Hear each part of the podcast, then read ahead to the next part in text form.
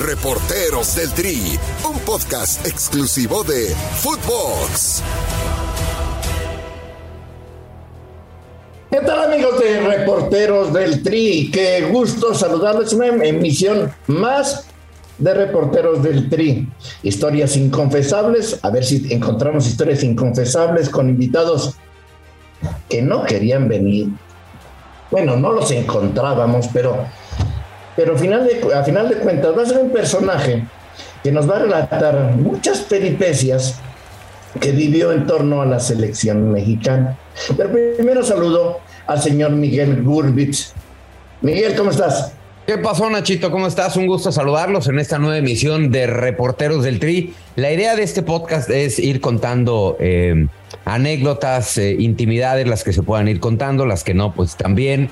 Y obviamente acudimos a los personajes que más cercanos estuvieron al Tri durante muchos años. Y el invitado que tenemos hoy, por supuesto que tuvo muchísimos, pero muchísimos pasajes con la selección nacional y a mí me da un gusto enorme eh, saludarlo. Así que súper dispuesto, mi querido Nacho. Mi querido Rubén Rodríguez, qué bueno que hoy no se te fue el internet. Entonces te saludo rápido para que, para que saludemos a, a nuestro invitado y lo presentemos. Y qué fantasma, a mí nunca se me va el internet, nunca se me va el internet, siempre estoy aquí, ¿no? Para jalar como debe de ser, aunque Miguel Gurris diga lo contrario y se enoje. Entonces, no me importa. Lo que se te va en la cámara, güey. Bueno, la no, lo que, lo pasa, bueno, es, es que esto no es video, güey. Esto, tú, tú, me, tú me contrataste para mi vocecita, no para mi linda cara, que no se te Bueno, olvide. hubieras peinado, contratado por la cara, güey. aquí y el único que no sabe. No, si hubieras pagado por la linda no cara, güey, imagínate, hubieran sido como 200 mil veces más, güey, ¿no? Sí, y un gusto, y un gusto estar con el invitado. Qué, qué groseros somos, disculpe, güey. ¿Cómo estás, hermano? Bueno, ahora sí lo presentamos. Se se llama Ricardo Martínez, pero en el bajo mundo del AMPA todo el mundo lo conoce como el Quincy. El Quincy no va a contar aquella vez que me fue a rescatar a Cuba y que nos amanecimos y por andar crudos nos metimos por una puerta equivocada en La Habana, tocamos el elevador y salió Fidel Castro. Eso no vas a contar, por favor, señor. Ricardo Martínez, el Quincy, gracias por estar, gracias por acompañarnos. No, hombre, al contrario, qué gusto, qué gusto saludarte, mi querido fantasma, y a Miguel sobre todo, eh, que hace mucho tiempo que no tenía contacto con él, a Rubén, con quien no tuve la oportunidad de convivir en este tema del fútbol, pero que bueno, pues fue... No te perdiste de nada, no, no te perdiste de nada. ¿eh? No, claro que sí. Los, los con la mucho, persona la más verdad. profesional, porque los demás le ponían todo, güey. Entonces, como todo en camita, por eso se hicieron No, grandes. por- Porque No, me hacían queda la claro que, que es, un, es, es un extraordinario periodista que, que tiene, Muchas gracias. por supuesto, que mucha visión para el tema del asunto de la selección nacional. Te platico, les platico rápidamente. Quincy fue por esto. Yo, yo eh, Rubén, trabajé en 1988, desde que era Wow. eh, Imevisión. Trabajaba yo con José Ramón Fernández, trabajé durante 12 años con ellos en el equipo. Y la productora, eh, que era la encargada de, de todo el tema, pues estaba muy de moda la serie de Quincy, que era un médico forense. Yo estudiaba, yo soy cirujano dentista, especialista en radiología clínica, la cual pues realmente no trabajé mucho tiempo en eso, me dediqué más al tema de la televisión, de la radio y de todo, de todo el asunto de la comunicación. Hugo? Y ella me bautizó con el famoso ¿Y nombre de eres, y eres Quincy mejor que Hugo como dentista o no, güey? No, como dentista no, pues po- pobre gente, no, pues qué bueno. Pobre gente.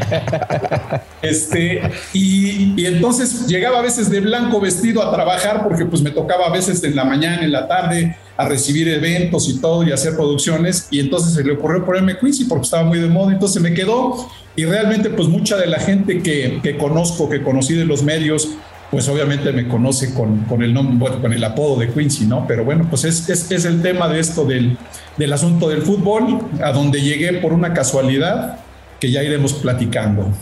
A ver, vamos, vamos por partes. Tú estabas en la televisión, estabas a toda madre, trabajaba, trabajabas, era la mano derecha del Tata. El que no saben quién es el Tata, no es el Tata, el técnico de la selección, era Alfredo Domínguez Muro. Eh, entonces era la mano derecha y de repente apareces como jefe de prensa de la selección en un periodo tormentosísimo, porque te tocó el episodio del doping y de eso vamos a platicar. ¿Cómo llegas a, a hacer, eh, dedicándote a otra cosa, ¿Cómo llegas a la, pinche selección nacional a encargarte de los medios? Bueno, te platico rapidísimo, en dos minutos. Nosotros eh, creamos el, el, sistema que se llamaba Multimisión, un canal que se llamaba Multideporte, que seguramente ustedes conocerán. Era un canal de televisión por cable como lo era Cablevisión en ese tiempo, pero que a nosotros en una reunión se nos ocurrió la idea de lo que hasta hoy es lo que ha funcionado y lo que ha crecido, por ejemplo, en ESPN, en Fox, en todas las cadenas, que es hacer el tema de hablado en español. Tuvimos una reunión en Ohio con la gente de ESPN un día y vimos, bueno, y dijimos, bueno, la televisión que estamos ofreciendo, pues es la misma que está ofreciendo Cablevisión. Agarramos un cable, lo conectamos, sale la imagen y pues ahí está pasando todo el día y pasando. Entonces, pues ahí inventamos el tema de empezar a hacer narraciones en español, conseguir a personas que pudieran conocer del deporte, que hablaran el idioma y que nos pudieran ayudar. Y así fue como surgió Multideporte, una cadena que realmente fue muy interesante porque impactó tremendamente en el asunto del tema de los deportes, en una cadena de 24 horas y teníamos esa, esa, esa diferencia con Cablevisión que fue lo que la hizo como diferente, ¿no? Que era que estaba, los eventos eran narrados en español para la gente. En el devenir del tiempo, pues ya sabes que todo eso era un tema. Estaba el asunto de Emilio Maurer en aquel tiempo con la Federación Mexicana de Fútbol, el pleito con Televisa, y nos dan los derechos de transmisión de la selección mexicana. Entonces nosotros transmitíamos juegos de la selección mexicana, algo increíble, ¿verdad? Claro, duró muy poco el tiempo, pero desde ese tiempo yo tuve contacto con ellos. Manolo Lapuente era en aquel tiempo director técnico, la primera parte de la selección mexicana, pasábamos juegos internacionales con ellos y así fue como empecé en el asunto de, ver la televisión. Terminó ese proyecto, desafortunadamente terminó ese proyecto, porque la gente que era la dueña de esa televisora, que era don Joaquín Vargas, que era los dueños de, esa, esa empresa, decidieron hacer una, o decidieron tomar el camino, venían las elecciones cuando venía Luis Donaldo Colosio para ser presidente. Y entonces todo el dinero de la empresa se canalizó hacia un programa que se llamaba En Campaña, que hacía Pedro Ferriz de Con, con quien también trabajé muchos años. Y entonces, eh, pues obviamente estaba todo destinado para eso, pero desafortunadamente, bueno, pues los acontecimientos que sucedieron con Luis Donaldo Colosio, pues tiraron absolutamente todo el proyecto que había, se acabó el proyecto con ESPN, ESPN empezó a trabajar con torneos y competencias, que era una, una, compañía en, en, Argentina que estaba apenas naciendo en ese tiempo y que pues obviamente, como son los argentinos muy listos, que habrá que felicitarles, tomaron la idea que nosotros teníamos y empezaron a hacer el tema de narraciones en español como lo vemos hoy en día. Terminó ese proyecto y esto es la antesala para practicar de cómo fue el tema. Y a mí me ofrecieron hacer otra cosa en Multivisión. Yo dije, no, sabes que la verdad no. Agarré a mis hijos, me fui de vacaciones a Disneylandia y estando en Disneylandia suena mi teléfono y era Alfredo, con el cual pues trabajé muchos años. Siempre, o conmigo siempre ha sido un tipo sensacional. La verdad, yo siempre trabajé muy bien con él y me dice, oye, fíjate que me están invitando a ser el director de comunicación de la Federación Mexicana de Fútbol. Me habló Alejandro Burillo y me dice que si nos interesa. Yo dije, oye, pero pues si nunca hemos hecho eso, ¿no? Pero dije, bueno, pues será tan difícil, ¿no? Será tan difícil ser jefe de prensa de una federación. Pues no creo que sea tan difícil. Y así fue como llegó mm. precisamente a hacerlo. Estaban regresando la selección mexicana del Mundial de Estados Unidos y tenían una comida en Los Pinos. Y es el primer evento que me, que me toca hacer con ellos. En Los Pinos había un jefe de prensa anterior. Y viene el tema después de las elecciones, cuando estaba por venir el, el ingeniero Leaño como presidente de la Federación Mexicana de Fútbol. Y entonces, pues ya sabes, en la reunión, en la, pues, yo no tenía ni idea de cómo era el asunto ese, ¿no? O sea, no tenía ni idea. Entonces, había un cuerpo este, potentado de, de, directivos muy, muy interesantes, ¿no? Que pues obviamente eran, formaban parte del grupo de Alejandro Burillo, que manejaban la Federación Mexicana de Fútbol, que estaban ahí. Entonces, pues yo llego a la reunión en un hotel y, oigan, pues, este, ¿cómo es el tema aquí? No, no, no, no ahorita, espérame. Y antes de que empezara todo, me entregan un, me entregan un, un, este, un eh, folder y me dicen, mira, aquí hay una información.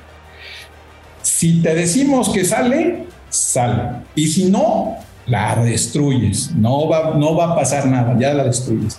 Y era porque, bueno, en ese tiempo quien estaba como presidente de la, o quien, a quien ya le habían dado el apoyo como presidente de la Federación Mexicana de Fútbol, pues no lo iba a tener, ¿verdad? Entonces dijeron, pues vamos a esperar a ver si no hay un acontecimiento extraño. Y entonces ahí pues nace eh, el, tema de la federación. Yo empiezo entonces a partir de ese momento a trabajar eh, en, la, en la oficina de prensa. Eh, pasa, no, no, recuerdo si fue un año, un poco menos de un año, y Alfredo Domínguez Moro le ofrecen la dirección de deportes de Televisa. Y entonces yo le digo, oye, pues, ¿yo, qué, ¿yo qué voy a hacer en la federación? No, pues quédate. Y entonces estaba Alejandro Bañanos, estaba Alejandro Bañanos en la Federación Mexicana de Fútbol y platicó conmigo y me dijo, pues quédate, me dice, pues total, no, digo, que Alfredo se vaya, pues tú quédate aquí con nosotros, nos echas la mano. Yo tenía muy buena relación con el, con el ingeniero Leaño, que era un tipazo, y entonces dije, bueno, pues total me quedo, pues, pero nomás me quedé 14 años, entonces, este, y ahí me quedé como, como encargado de la oficina de prensa, que la verdad, pues era una tristeza. Yo cuando llegué dije, no puede ser que la federación más importante del país, porque pues digo, no hay otra federación más importante en el tema deportivo, en el sentido de las masas y de todo esto, era lo que era, ¿no? Llegué, la silla rota, quemada con esto, cero archivos, este, un teléfono por ahí, que todavía existía el fax famoso. Entonces dije, no, bueno, pues, pues no sé, qué, no sé cómo pueden vivir aquí esto, ¿no? Y bueno, pues después aprendí y vi cómo se podía vivir sin una oficina de prensa. y así fue como llegué al fútbol y ahí trabajé primero como jefe de prensa y luego por temas me, pasé al tema del, asunto de la selección mexicana cuando hubo una, un cambio ahí y entonces me ofrecieron la dirección, eh, eh, la gerencia, digamos, de, de, de, operación de las selecciones mexicanas y entonces pues ahí empecé a manejar todo lo que eran selecciones mexicanas mayor, la, sub-23, la 17, este, todo lo que había excepto femenil, que en ese tiempo no existía selección femenil, ¿no? Y así fue como llegué al fútbol, de una verdadera casualidad. Qué bárbaro. Oye, ¿y, quién te cagaba la madre? Porque pinche oh, hola, hola, hola. Además nadie se va a dar cuenta, güey. hola, fantasma. Mira, realmente eh, eh, era, era, muy, era muy complicado, ¿no? Era muy complicado entender el manejo, ¿no? Porque además, pues obviamente, quien no está inmerso en ese, en ese mundo y llega de un mundo totalmente diferente, pues no lo entiende, ¿no? Te, empiezas, a, empiezas a ver que hay una lista en donde hay una carpetita, en donde tienen una listita con una carpetita y este... ¿Pero qué, qué, era esa listita? Era una listita secreta con nombres secretos que hacía... ¿Eran los sobres amarillos? La operación de la... que, que hacía que la operación de la oficina de prensa pues fuera irrelevante a final de cuentas, ¿no? O sea, que fuera como... ¿Chayoteaban a muchos? ¿Chayoteaban a muchos o no? Eh, pues no tantos, ¿eh? Pero sí algunos. pero, pero plumas, plumas pesados. Mira, había, te platico, hubo una reunión cuando, el, cuando llegó el, el, ingeniero Juan José Leaño, había un grupo que se llamaba Primera Plana, yo no sé si ustedes alguna vez escucharon de este grupo era el grupo Primera Plana, en donde estaban los jefes editores de todos los periódicos. ¿Por qué pues eran los periódicos? Realmente televisión pues no era realmente relevante. ¿Por qué? Pues porque Televisa tenía el control total, TV Azteca o, o Imevisión en ese tiempo, pues realmente sufrían mucho, ¿no? Este, lástima que no estuvo André, pero este, creo que fue de los que más sufrió con el tema de la selección mexicana en su, en su momento. Este, entonces, pues realmente e-, esa primera plana, pues eran los directores de, la información del tema deportivo.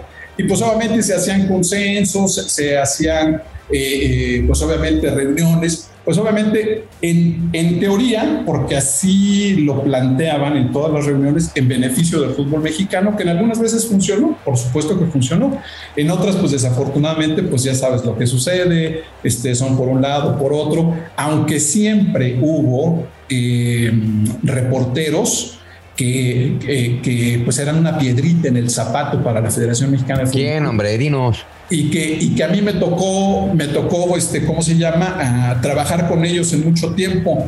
Había, fíjate que, pero no me acuerdo, no me acuerdo cómo se llama, trabajaba, uno era en el Heraldo, trabajaba en el Heraldo, era reportero del Heraldo.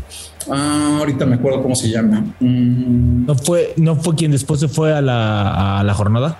No te escuché, perdón. ¿No fue el que después pasó mucho tiempo en la jornada?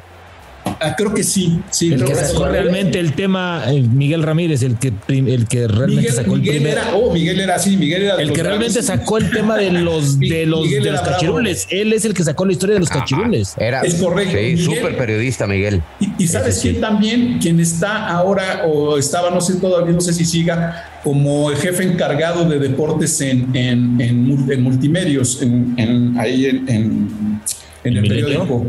¿Cómo? El milenio. En Milenio, exacto, Milenio. Este, Ah, Rafa Ocampo. ¿Cómo? Rafa Ocampo. No, no, no, uno alto, ¿cómo se llama? Se me olvida su nombre. La verdad tanto tiempo que ya ni me acuerdo de sus nombres, pero bueno, eran ellos realmente, eran ellos realmente los, los más complicados en el, en el tema, ¿no?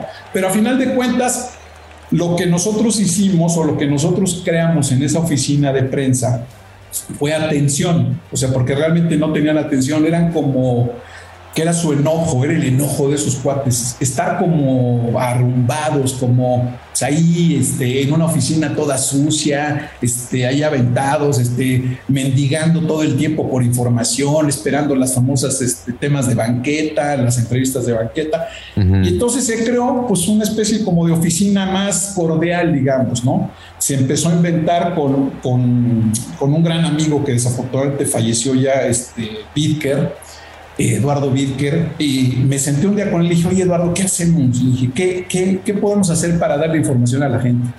Me dice, ¿qué tienes, Lee? Nada. Y entonces él creó, no sé si a la fecha sigan usándolo, un archivo en donde venía la historia de cada jugador, la historia de la selección mexicana mundial por mundial, todo lo que había hecho, y se entregaba un kit de, un kit de prensa a esta gente que acompañaba a la selección mexicana, pues obviamente con información a dónde iban, el equipo con el que jugaban, quiénes habían estado. O sea, ya era una, algo que, no existía realmente y que se quedó como archivo ahí, te digo, porque cuando yo llegué, pues no había nada, absolutamente nada. O sea, el que se va anteriormente se lleva todo, que era muy poco realmente, pero sí era, era, era muy complicado, ¿no? Y después, te digo ya, eh, obviamente fue cambiando, no es, no es como el día de hoy, que afortunadamente, por ejemplo, como Rubén, pues tiene una cantidad de, de, de posibilidades de atención de medios, ¿no? La cantidad de medios que hay ahora, este, la cantidad de gente que trabaja para la selección mexicana, para los medios. En aquel tiempo era yo solo, o sea, yo era solo, yo hacía las fotografías, hacía las crónicas, hacía la atención a prensa, hacía, hacía todo, hacía Pero absolutamente ¿sabes qué todo. pasa? Que hoy, que hoy trabajan un mundo, pero todos trabajan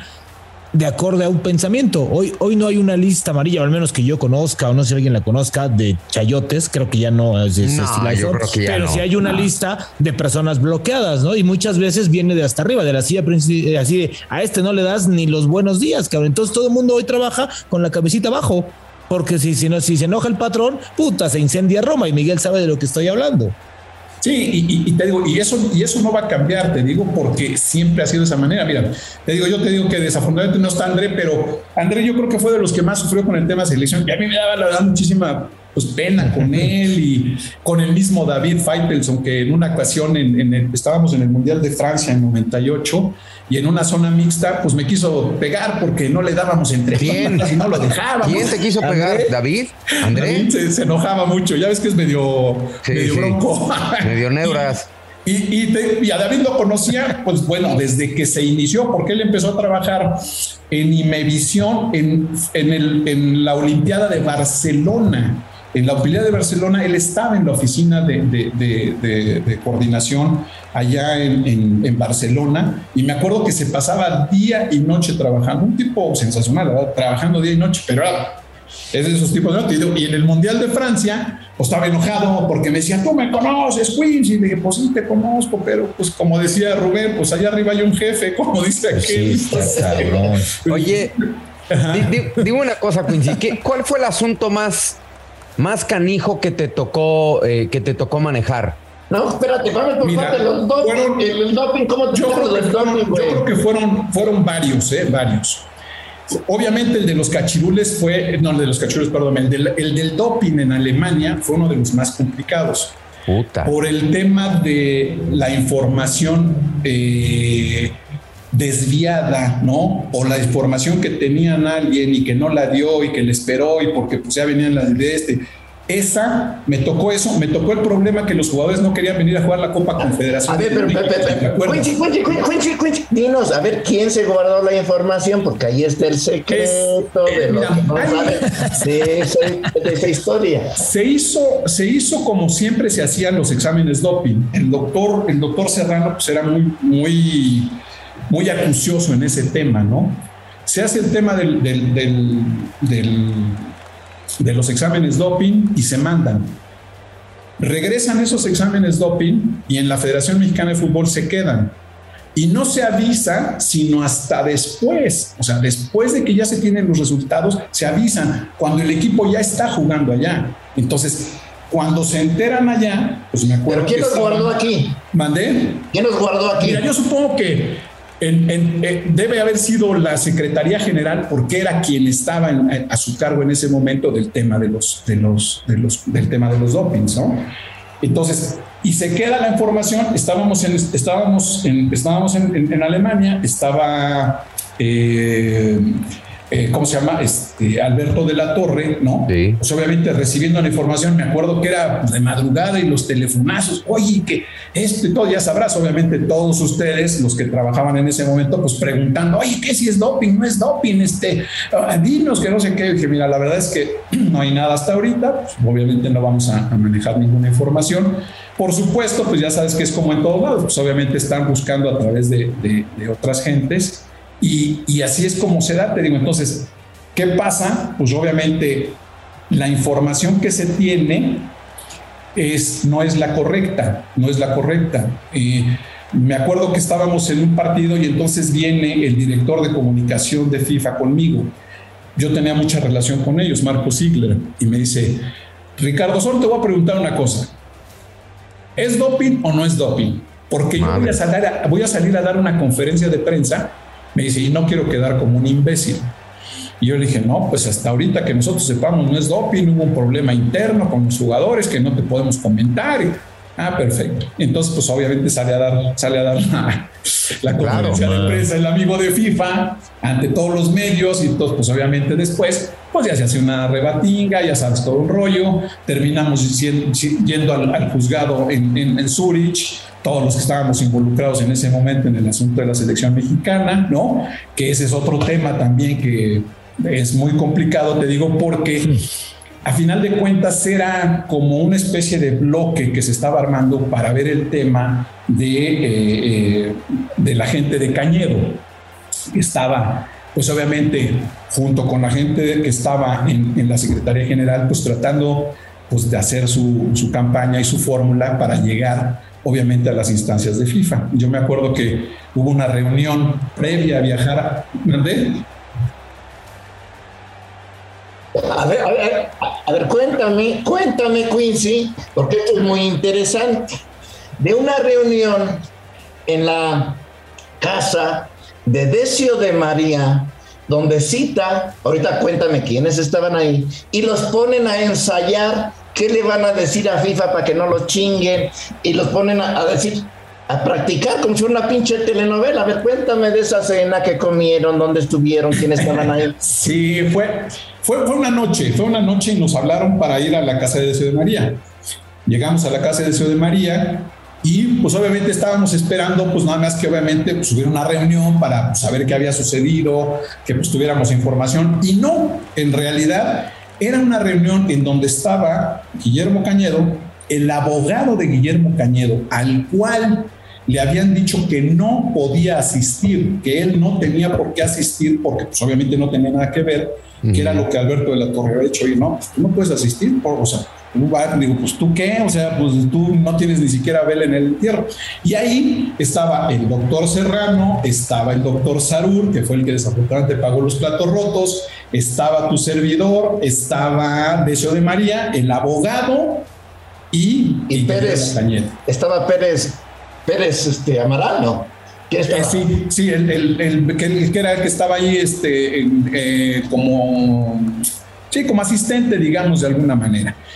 Y entonces, pues obviamente sí no empiezan a ver, ¿y qué? Si les preguntan si Guillermo Cañedo estuvo ahí, ¿qué van a decir? No, pues No, él no hizo nada, profe. y si les preguntan y que no sé qué. No, pues no las preguntas bien. Pues ya no chismeando. Que... Yo decía, bueno, pues qué extraño, ¿no? Porque pues no, esto no tiene nada que ver con todo lo que había sucedido, ¿no? Realmente no tiene absolutamente nada que ver. Y fue como tal, llegamos, obviamente te digo, ya se hizo esa reunión, viajamos, a, no sé, el día siguiente o los dos días viajamos a Zurich, llegamos a la, a la, a la oficina de FIFA, eh, un tema complicado realmente porque es, es un... Eh, es, es, una oficina en donde pues te sientas y es como si Oye, pero sí le echaron la culpa ahí en la reunión que se echaron la culpa a Sarur o no? No, no, no, para nada. No, no, no se mencionó nunca que alguien se echara la culpa. ¿eh? Realmente era más el tema en esa, en esa específica reunión, pues como para de alguna manera mm, no desacreditar en ningún momento al señor Cañedo, ¿no? O sea, era para no desacreditarlo en ningún momento. Y, y pues obviamente te digo, llegamos a la reunión, a mí me toca pasar y pues pasaba cada quien solito, terminabas y después te sacaban por otro lado para que no les fuese oye, me Oye, eso, eso, eso era para, para, para, para, para proteger el puesto que tenía el señor Guillermo como vicepresidente eh, de la FIFA, o sea, para que no se manchara esa parte, por si en algún momento llegara a pretender más arriba. Sí, es correcto, porque te digo, y, obviamente no sé qué otro interés probablemente hubieran tenido para, para manifestar ese tema, ¿no? Como, como, como para darle un lugar más especial a él que a todas las demás personas, ¿no? O sea, como, no, pues él no tiene nada que ver, él es este, inmaculado, entonces, pues eso es, te digo. Y adentro, pues obviamente, pues te bombardean terriblemente, o sea, durísimo, durísimo, ¿no? Entonces, pues yo, mire, entré y a ver que, oiga, que usted sabía que yo no sabía nada. Le dije, mire, es, realmente no ha cambiado nada el manejo de la selección, mi querido Miguel. ¿no? Siguen haciendo lo mismo, güey. La neta, güey. Perdón, pero no los tenemos los nombres. En la 4-3, claro, es, como en la 4T. Los culpables son los anteriores. Si todo el mundo tiene otros datos, menos, menos, menos los que realmente los tienen, güey. Y, y, te digo, yo no, no podía decirlo en ese momento porque obviamente quien tenía que expresar acerca del tema del doping, pues eran los dos doctores, ¿no? Entonces yo le decía, mire, hay un cuerpo médico especializado que es el que se encarga de todas esas cuestiones.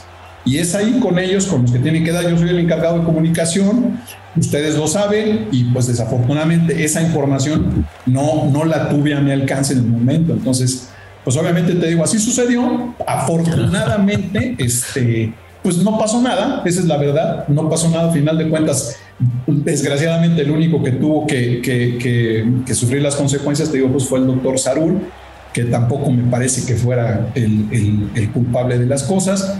A las dos semanas más o menos te llega una carta de FIFA exonerándote de todo, dándote las gracias porque, pues, por, por, participar y pues sigue adelante, sigue adelante el tema. Ese, ese fue uno, hmm. uno de, los, de los temas complicados, ¿no? Y y también lo mismo te digo porque a mí me costaba un poco de trabajo, porque también la gente que estaba en, selección era muy difícil para el tema de la información. Entonces, sí, te decían cosas, pero no te decían cosas. Entonces, tenías que estar tú como ustedes. O sea, a mí me tocaba estar como ustedes tratando de investigar y de buscar y saber qué está sucediendo, porque a veces te digo, pues obviamente eso lo reservaban, lo reservaban mucho para, para, no, para no crear un problema, ¿no?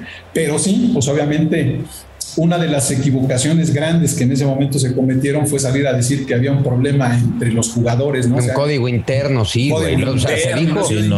no. se dijo, se dijo cada cosa, o más bien cada cosa, que este, bueno. Era tan fácil decir, pues sí están dopados y los vamos a regresar y punto. Pero como estaba el, el, el, torneo en curso, pues obviamente había muchas cosas que, que, había que ver. Y había en ese tiempo este, el director de selecciones nacionales, Memo Cañer, este Memo Cantú. Este, la verdad, buen tipo y todo, pero pues ni siquiera conocía el reglamento. Entonces, este, eh, ¿qué dice del doping? ¿Qué, los jugadores? Oye, si se quedan y les los dejamos en la banca y si los ponemos acá. Y, o sea, ni siquiera conocía el reglamento. Pues muy complicado porque te digo que no, no, no tenían claro qué sucedía en el momento en el que los, en el que el equipo jugara, ¿no? Y pues sí lo ponías en la banca, pero en ese tiempo era cualquiera de los que están ahí para adentro. Claro, es elegible. Entonces era, era, era, te digo, muy complicado. Afortunadamente, te digo, no sucedió más allá de, de, de, la anécdota, porque eso fue una anécdota y la desgracia para el doctor Tocaron dos casos de doping entonces, ¿no? También el de Claudio Suárez o no, ese no. No, no, ese no. ¿Ese no, no tocó? No, eh, porque eso, eso fue en Copa América. Ya.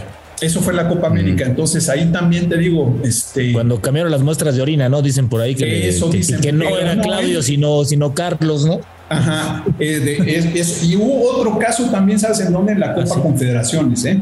Ah, En ok. Copa Confederaciones también se, se Ah, claro. parecía A ver, cuéntanos. ahí en una de las Copas Confederaciones, pues hacía en, en Arabia Saudita, pero tampoco fue, te digo. Pero ese fue la última, ¿no? La los- de la- la Copa los Rey temas, Fahd, ¿no? este, Perdón. Que fue la Rey Fad, ¿no? Que fue la En la última. Rey se sí, era la. Rey Fahd, Sí, era la sí. Copa Rey Fahd allá en, en- en Arabia. Y fue uno de los, de, los, de los temas complicados que me tocó ese. Ese te digo, y el otro, uno de los que también muy, muy chistoso era porque fue cuando los jugadores no querían jugar la Copa Confederaciones en México, si recuerdan. Hicieron una, una revuelta, estábamos en Paraguay jugando un partido, íbamos a jugar en Paraguay, un partido, y entonces había que volar al dos o tres días siguientes y no querían jugar la Copa Confederaciones por el tema de las primas. Tenían un problema de lana y de todo. Y entonces, en ese tiempo, el, el- el encargado de selecciones y todo el tema era Alejandro Burillo.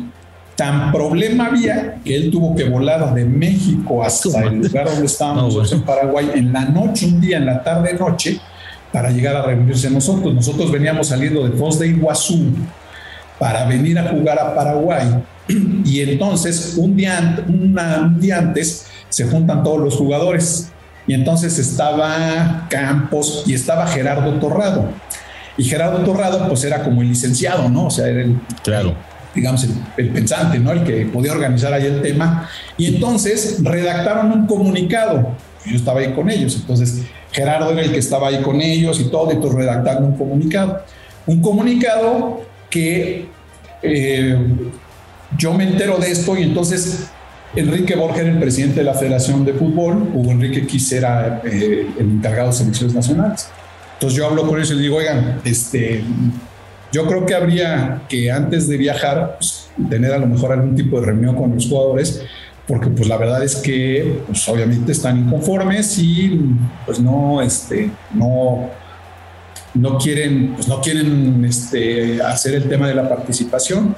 Y entonces eh, alguien por ahí se tiró la punta y decirme, pues a ver si tú lo puedes arreglar en el vuelo. No, yo dije, güey. Y dije, bueno, pues está bueno. Vamos, así sí vamos a llegar. No. Así sí. Así sí. Ya, pues te digo, llegamos a la, llegamos a, a, a- a su, no, me, no me acuerdo si fue en Asunción el juego. Me parece que fue en Asunción.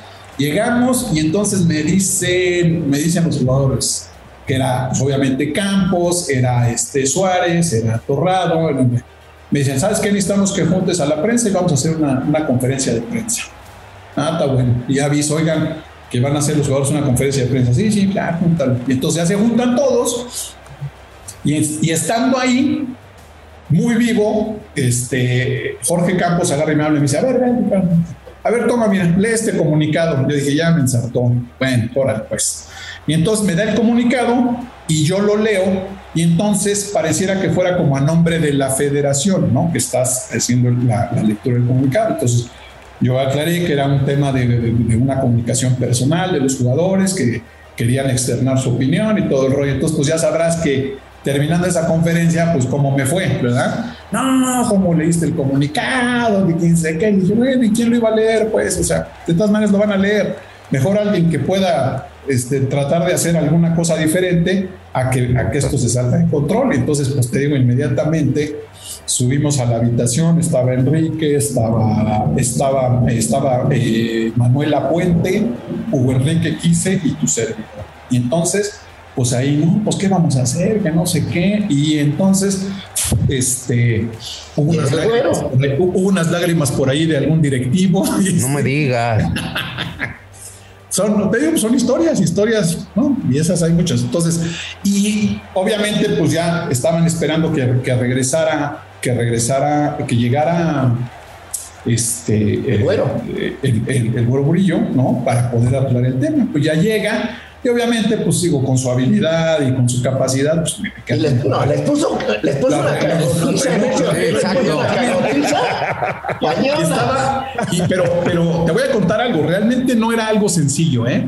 estaba, estaba realmente, porque hoy lo contamos y pareciera que no, pero realmente había un problema serio en el, en el equipo. Tan lo había que eh, Manolo, Manolo Lapuente me habla a su habitación. A mí Manolo Lapuente siempre me tuvo gran, gran deferencia. trabajé con él verdaderamente sensacional. Y entonces me dice, Ricardo, te voy a pedir un favor. Sí, sí, Manolo. Dice, mira, no sé qué va a suceder, porque la verdad es que no sé qué va a pasar. O sea, era, era grave, ¿no? Entonces me dice, y me entregó un sobre. Y me dijo, mira, te doy este sobre si, si vas, si sucede que los jugadores deciden no ir a la Copa Confederaciones, porque pudo haber sucedido, me dice, te voy a pedir que tú hagas esto y lo, y lo hagas público, pues que lo entregues para la prensa. Si en caso necesario se solucionan las cosas y el equipo participa, quiere participar en la Copa Confederaciones, simplemente lo desapareces, lo destruyes. Entonces, realmente te digo, no era un caso sencillo, ¿eh? O sea, porque... ¿Qué decía? ¿Qué decía? Dinos. ¿Cuánto vas a dar? y te digo, no era un caso sencillo porque alguien con la experiencia de Manolo, pues sabía que había algo que podía hacer que, hubiera un problema serio en el, en el, seno del equipo. Entonces, esa fue una, una de las que también te digo, este pues pasamos ahí complicadonas, ¿no? Y, ¿Pero qué les dijo el güero? Sí, le, sí les metió la madre, sí, sí, estabas ahí, sí les dijo feo, ¿no? No, fíjate que en esa reunión eh, no, no, no, no, fui invitado, yo no participé en esa reunión, de hecho a mí me dijo, porque también Alejandro Gurillo tuvo detalles sensacionales conmigo, ahorita les voy a platicar uno maravilloso. Me dijo, este, eh, aguántanos afuera, Cualquier cosa igual yo te marco y entras inmediatamente. Le dije, sí, perfecto. Se metieron ellos, me dijo, ahí te encargo el salón, que nadie se acerque. Sí, no te preocupes. Y entonces, pues obviamente ya no supe qué trataron. Pero me queda claro que pues era el tema de las, del, asunto económico. Al final, si tú te recuerdas, ganan, ganan la Copa Confederaciones, a todo mundo le regalan un reloj Rolex precioso porque ganaron. Entonces, pues ya obviamente cambió el panorama, te digo, porque pues obviamente este, pues Alejandro Burillo, pues un tipo inteligentísimo, muy capaz para el tema conociendo perfectamente bien el, asunto del, fútbol, pues obviamente lo, lo, solucionó, los jugadores salieron, este, se hizo todo perfecto, este, eh, me acuerdo que, no, no, recuerdo si fue en ese exactamente, pero ese partido se jugó al día siguiente, alineó Gerardo Torrado, metió su primer gol creo que con la selección mexicana en ese partido, entonces bueno, pues todo era, este, todo era felicidad. felicidad. y y se arregló, no, recuerdo, pero creo que fue en ese juego, ¿eh? creo que fue en ese juego de Copa, de Copa América, que alinea por primera vez que, que, entra a jugar, porque él venía de la selección, de, de, la selección, no me acuerdo si era sub-20, sub-20 que jugó en, en, Nigeria, en Nigeria, que jugó en Nigeria la selección sub-20 y él iba en ese equipo, en la, en la, en la selección que jugó en Nigeria en el sub-20. Entonces, pues esa esa, esa, esa fue también muy buena, la verdad, muy buena, muy... Este, Oye, Quincy, dinos una cosa y nada más dinos sí o no. O sea, no, no te va a pedir. Con un sí o no nos va a bastar. Es cierto que en la Copa Mundial de Corea-Japón 2002, uno de los directivos del fútbol mexicano llamó a la concentración, o más bien llamaron del hotel en donde se hospedaba uno de los directivos del fútbol mexicano para decir o vienen a pagar los, las decenas de miles de dólares que debe este señor o revelamos todo lo que ha sucedido en este escándalo. Y el güero Burillo tuvo que ir precisamente a arreglar ese tema. Dinos nada más sí o no. Es casi te puedo garantizar que sí. Sí, porque después hubo un, problema. un problema que sí? Entonces, pero realmente no, no, no te lo podría, digo, no, no tengo, no tengo este no, no tengo los, datos, ¿verdad? Pero, pero sí, de hecho, ese, hubo ahí, por ahí, si tú recuerdas, un, altercado ahí, un, rollo extraño, ¿no? Y, fue, fue un, mundial muy complicado, ¿no? Porque te decía yo que, que, que también, este, pues obviamente los, los, directores técnicos, pues cada, cada director técnico tiene su propia idea, su manera de manejo, todo, ¿no? Y, en esa época, pues bueno, sí, sí sucedían cosas, ¿no? Sucedían fue, cosas. Fue un problema enorme, ¿no? Fue un problema enorme. ¿no? Cosas complicadas, pero te digo, hoy a final de cuentas son anécdotas, ¿eh? Porque claro. realmente no, este, no, no, no tienen mayor. Te digo, mira, te platico otra, estábamos en el Mundial precisamente de Corea y Japón, en donde este, eh, invitaron a don Ignacio Matus, no sé si tú. Claro, no, por supuesto. Era, él, él fue entonces como el jefe de prensa de la selección mexicana, porque en teoría eh, lo quería. Eh, el Vasco. Este, el Vasco Aguirre. Sí, claro. Pero. Ah, digo, desde la calificación, ahorita te platico un tema cuando estábamos en la calificación, ese fue uno de los mundiales más complicados, tristes, este, penosos, este, eh, humillantes para don, para don Nacho Marcus, que era toda una institución, y para tu servidor, no nos dejaban entrar al vestidor, este, no nos dejaban comer con, con el equipo, este, no nos dejaban subir al camión, este, o sea, unas ideas de mi amigo Javier Aguirre verdaderamente increíbles, ¿no? Increíbles, ¿no? Este, Más difícil que las de la, la golpe. No, no, no. De, no, no, no, no. La golpe era una maravilla, hombre. Ahorita vamos a entrar en, esos detalles, pero. Con la golpe solo me, solo me gritoneé una vez y fuimos amigos siempre. Se acabó el tema. hasta ahí nos gritoneamos una vez y ya fuimos amigos siempre. ¿Qué te gritoneó? ¿Qué hiciste, güey? ¿Eh? ¿Por qué hiciste? ¿Por qué te gritoneó, güey? No, estábamos en, el estadio de los Vaqueros de Dallas. Iba a jugar la selección mexicana. Y eh, no recuerdo qué, sucedió con el tema de prensa. Y entonces se saltó, empezó a gritar. Entonces le dije, mira, pues si tú gritas, si tú gritas, yo grito más. Entonces, pues no nos vamos a agarrar a gritonazos, ¿verdad? Porque, pues, este, ¿no? Este, yo estoy aquí muy contento, este, me interesa mucho mi trabajo, pero pues tampoco estoy aquí para que, ¿no? O sea, no, no, no. A partir de ese día, maravillosamente bien con él, ¿eh? Súper. Eh, entonces con el Vasco, con el Vasco fue difícil, Ricardo. Sí, súper difícil, súper difícil, te digo, porque eh, estábamos en el juego, creo que era en Costa Rica, si no me equivoco, no, me, no sé si en Costa Rica, el juego aquel que era el definitivo. Costa Rica. Costa Rica, estábamos en Costa Rica y entonces pues ya llegamos en el vuelo y todo, pues yo empiezo a repartir mis cosas con la gente de prensa y todo. Entonces voy y me subo al camión y entonces viene, no me acuerdo quién vino y me dice, oye, este, me dice, eh, eh, eh, me dice el señor aquí que, este, que no puedes estar en el camión, que no puedes viajar con los jugadores. dije, pues, ¿cómo que no puedo viajar con los jugadores? No, pues que no. Dije, mira, no voy a hacer problema. Me bajé, dije, ah, agarré un taxi y me fui al estadio. Llegué al estadio, ya. Entonces, obviamente, pues fui al vestidor, pues para la alineación, para todo lo que había, y no me dejaban pasar. No sé si te acuerdas de los guaruras. Sí, claro. no me acuerdo. El gris, el gris, el, capitán y Héctor, ¿no? Héctor, ándale. Entonces, la verdad, con mucha pena me decían, Richard, es que no te podemos dejar pasar, cabrón. Tipazo los tres, a toda madre los tres. No, no pudimos. ¿Qué hacemos? Le dije, no, no te preocupes. Yo dije, perfecto, cabrón. Y antes de empezar el juego, voy a hablar con Alejandro Burillo. Le digo, don Alejandro, la verdad estoy muy contento, muy agradecido, pero mire, si a mí no me van a dejar hacer mi trabajo, no sé qué carajo vamos. Le dije, si no les interesa que yo trabaje aquí, no hay ningún problema. Agarro mi vuelo ahorita y me regreso. Le dije, me hace mucha falta trabajar. Pues sí, por supuesto que a todos hace falta trabajar, pero así, no, le dije, yo agarro el vuelo ahorita y me regreso a México y no tengo ningún problema. No, no, no, no, Ricardo, no, espérate, ¿cómo? ¿Qué sé qué? Entiendo ahorita las circunstancias, ayúdame, apóyame. Sí, no te va, a Bueno, pues perfecto. Y así quedó. Y así te digo, y luego pues venía el Mundial, entonces te digo, traen a don Ignacio Matus con el cual hice una mancuerna sensacional porque pues obviamente me platicaba todas sus anécdotas, su vida, este, no hombre, hacía unas cosas maravillosas, entonces la verdad con él la pasé sensacional, pero desafortunadamente te digo, pues el trato que, que recibió él y que recibí yo pues no era el correcto, ¿no? Y me acuerdo muy bien que estaban en el partido antes de jugar con Estados Unidos. Y estaba el cuerpo técnico sentado en la mesa y en vez de estar pensando en el partido de Estados Unidos, estaban pensando en el siguiente rival. no me digas. Dije, a ver, a ver, ¿cómo? Pues si jugamos con Estados Unidos, ¿no? ¿O con quién jugamos mañana? Pues yo creo que con Estados Unidos, no, no vamos a jugar con el que sigue.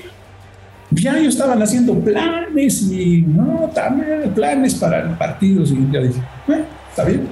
Y ahí fue. Ahí estaba Aguirre con su cuerpo técnico planeando ya el quinto partido.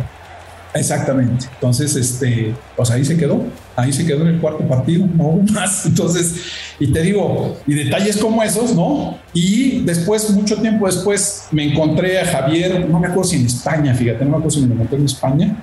Y la verdad, digo, ya, no, es lo mismo que sucede siempre. Claro. Ya lo pasado, pasado, y amigos y cuates, te digo porque pues yo conocí a Javier desde que trabajaba con ellos, que estaba Miguel Mejía Barón como director técnico de la selección mexicana. Entonces, y que Javier pues era asistente ahí de, de, Miguel. Entonces te digo, pues como todo, te digo, pues obviamente son ideas que se les van metiendo. Este, yo no sé si mi amigo Ambris le metía ideas o este, o no tengo idea quién, quién inventaba cosas, como en todos, ¿no? Como en todos. Creo que. Creo que, creo que los, los, los técnicos menos complicados en ese sentido eran o han sido este Bora, eh, Bora, Bora, que no, pues Bora era una maravilla. O sea, Bora me avisaba en el. Estábamos jugando la Copa América y estábamos en Bolivia y me decía, decía ¿cómo me decía? Este. Ahorita me acuerdo cómo me decía. Me decía, ven, ven, ven, me voy a ir de viaje, me voy a ir, porque me van a entregar un premio no sé en dónde. Me dice, ahí te encargo, te les encargo todo. Y la chica, ah, pues órale, pues. Y me largaba y iba feliz de la vida, regresaba. no, tipazo, no, ese era. Ese era este, una maravilla, todo el mundo lo conocía, hacía apuestas con los jugadores y decía, vamos a llegar a Francia, así, ¿cuánto vas que me saluda primero a mí fulanito que a ti?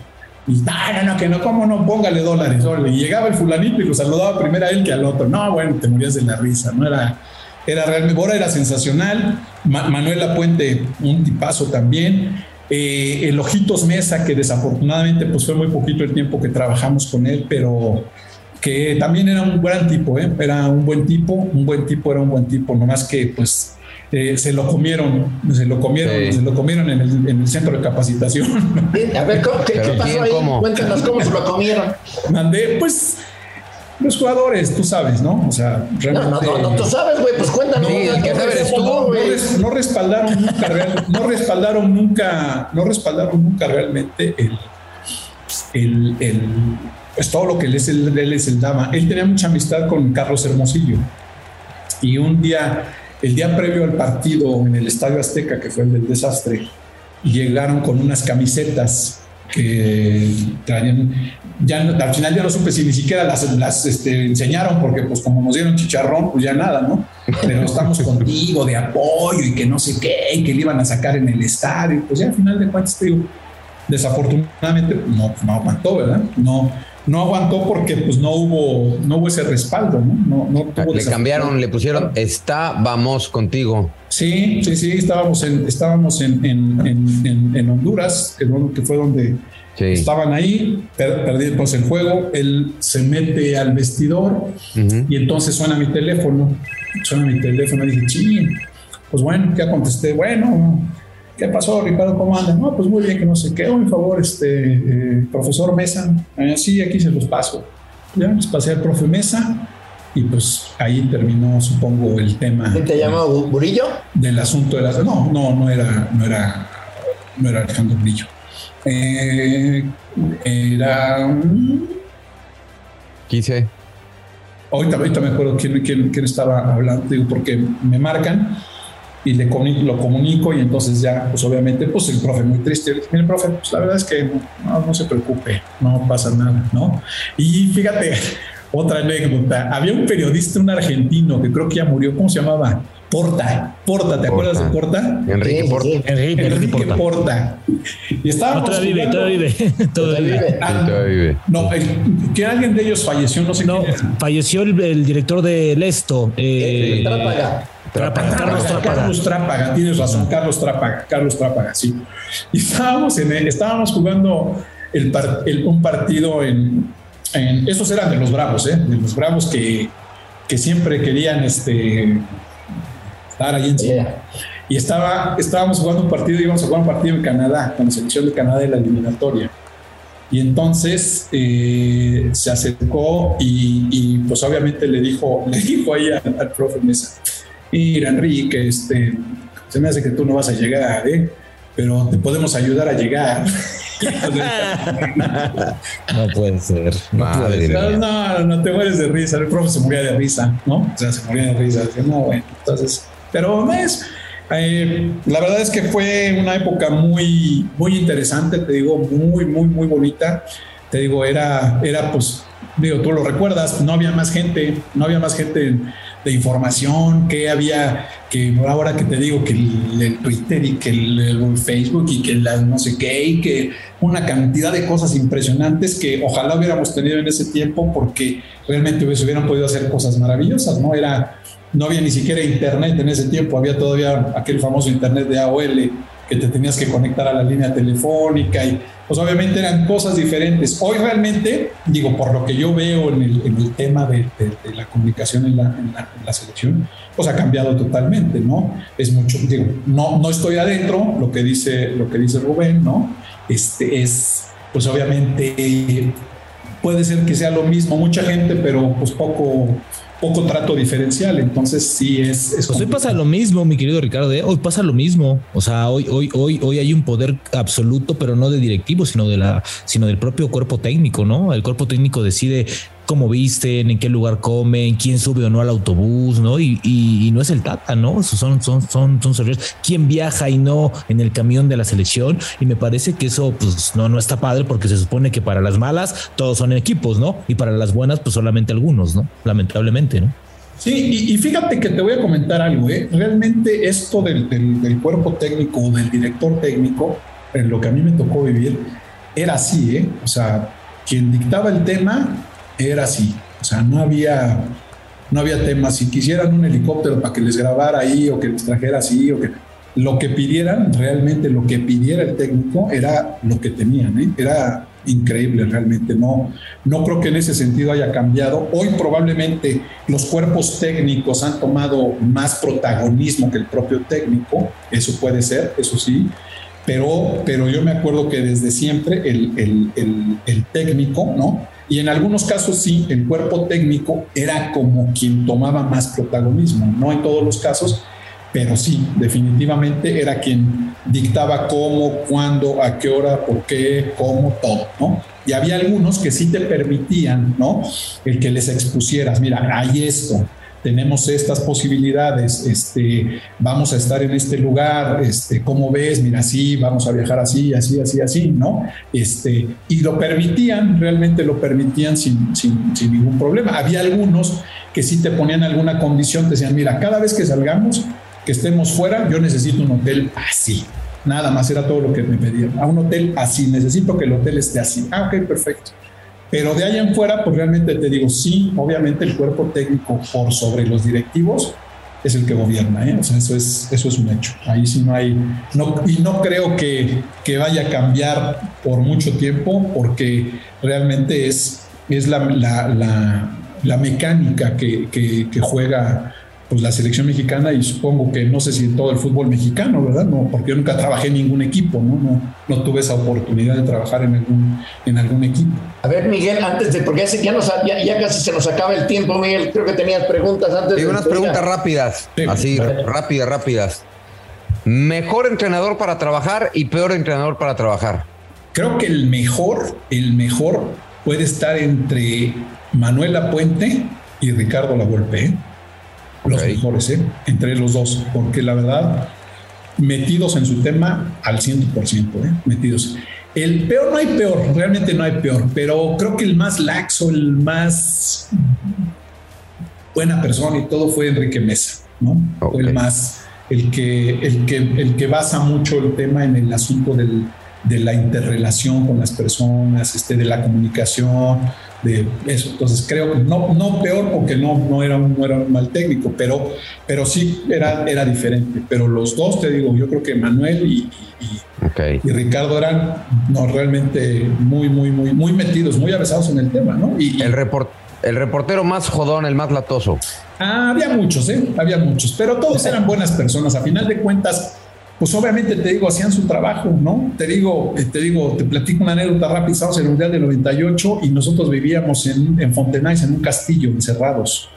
Este, y adentro del castillo vivía uh, Fernando, Schwartz. Fernando Schwartz. y en los árboles trepados vivía André Marín. Entonces, pues, imagínate, era pues era muy complicado, ¿no? y, la verdad es que a pesar de eso es admirable, verdaderamente admirable la labor que hacía este, eh, André.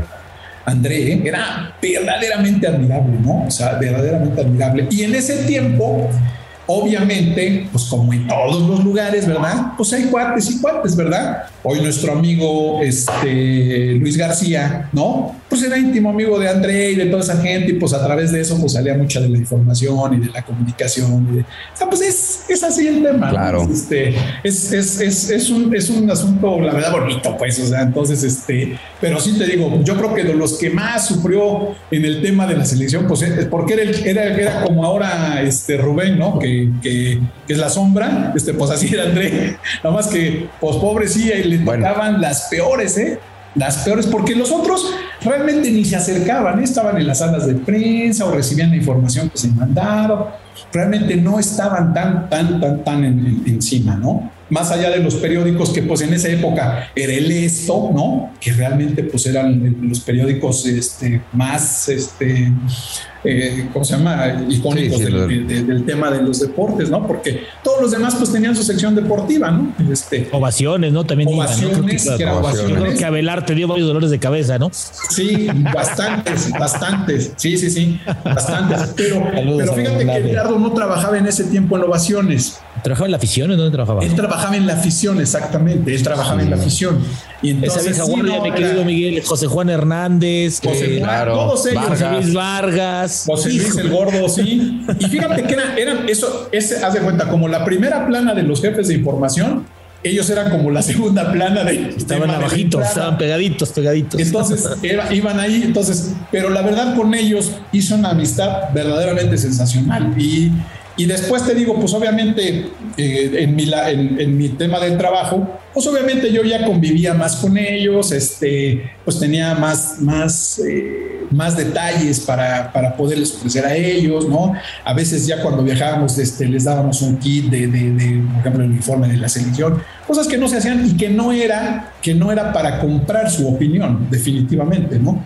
Porque eso sí, de la oficina de prensa que yo manejé durante mucho tiempo y del tema de la gerencia de, selecciones nacionales, jamás un peso partido por la mitad salió para nadie. Jamás. No. Ah, bueno, pues entonces ya me acabas de contestar la otra que si alguna vez dice billete, pero ya no. ¿Tapaste pedas de jugadores, sí o no? ¿Mandé? ¿Tapaste pedas de jugadores? Es cierto. Ah, no, no, tapar, pero detalles, ¿no? O sea, detalles de jugadores, ¿no? Por ejemplo, Cuauhtémoc se iba a fumar a mi cuarto, ¿no? O sea, y el mío.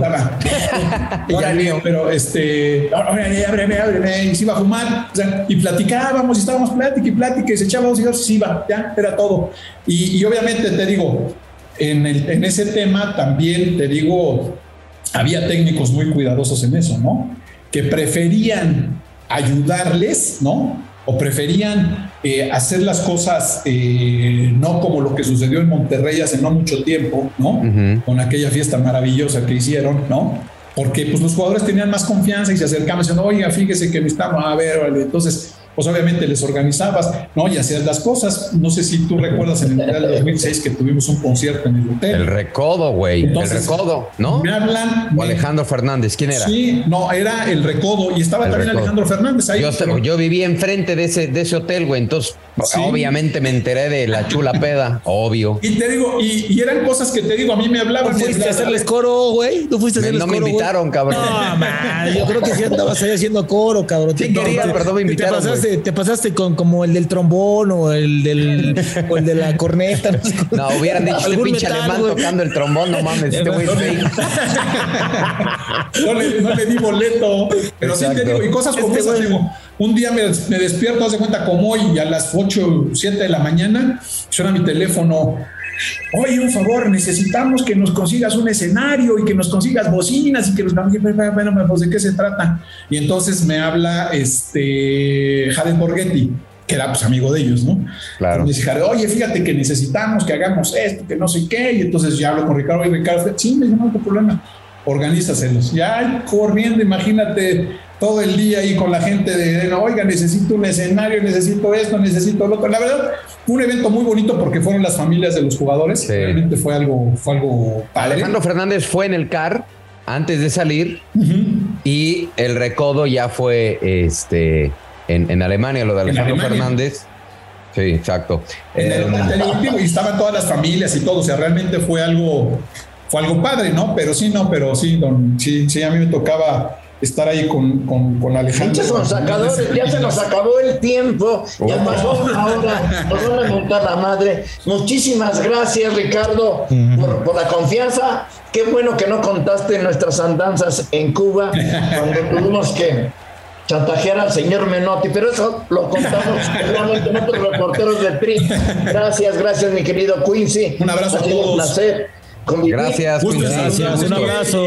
En mucho gusto, Rubén. Un abrazo. El gusto, el gusto es mío y, qué bueno. Oye, una última rapidita.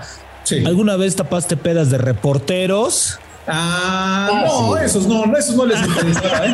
No, no, no. Al contrario, muchas ocasiones me tocó este ser el, ser el patrocinador. Una muestra más que en los reporteros sí tenemos códigos internos. Eso, no como futbolistas a huevo, chinga. Un gusto, hermano. Igualmente, felicidades a todos. Por eso no se pierdan reporteros del Tri. Historias inconfesables. Hoy un episodio especial. Espero que usted nos haya disfrutado tanto como nosotros. Nos esperamos pronto en Reporteros del Tri. Esto fue Reporteros del Tri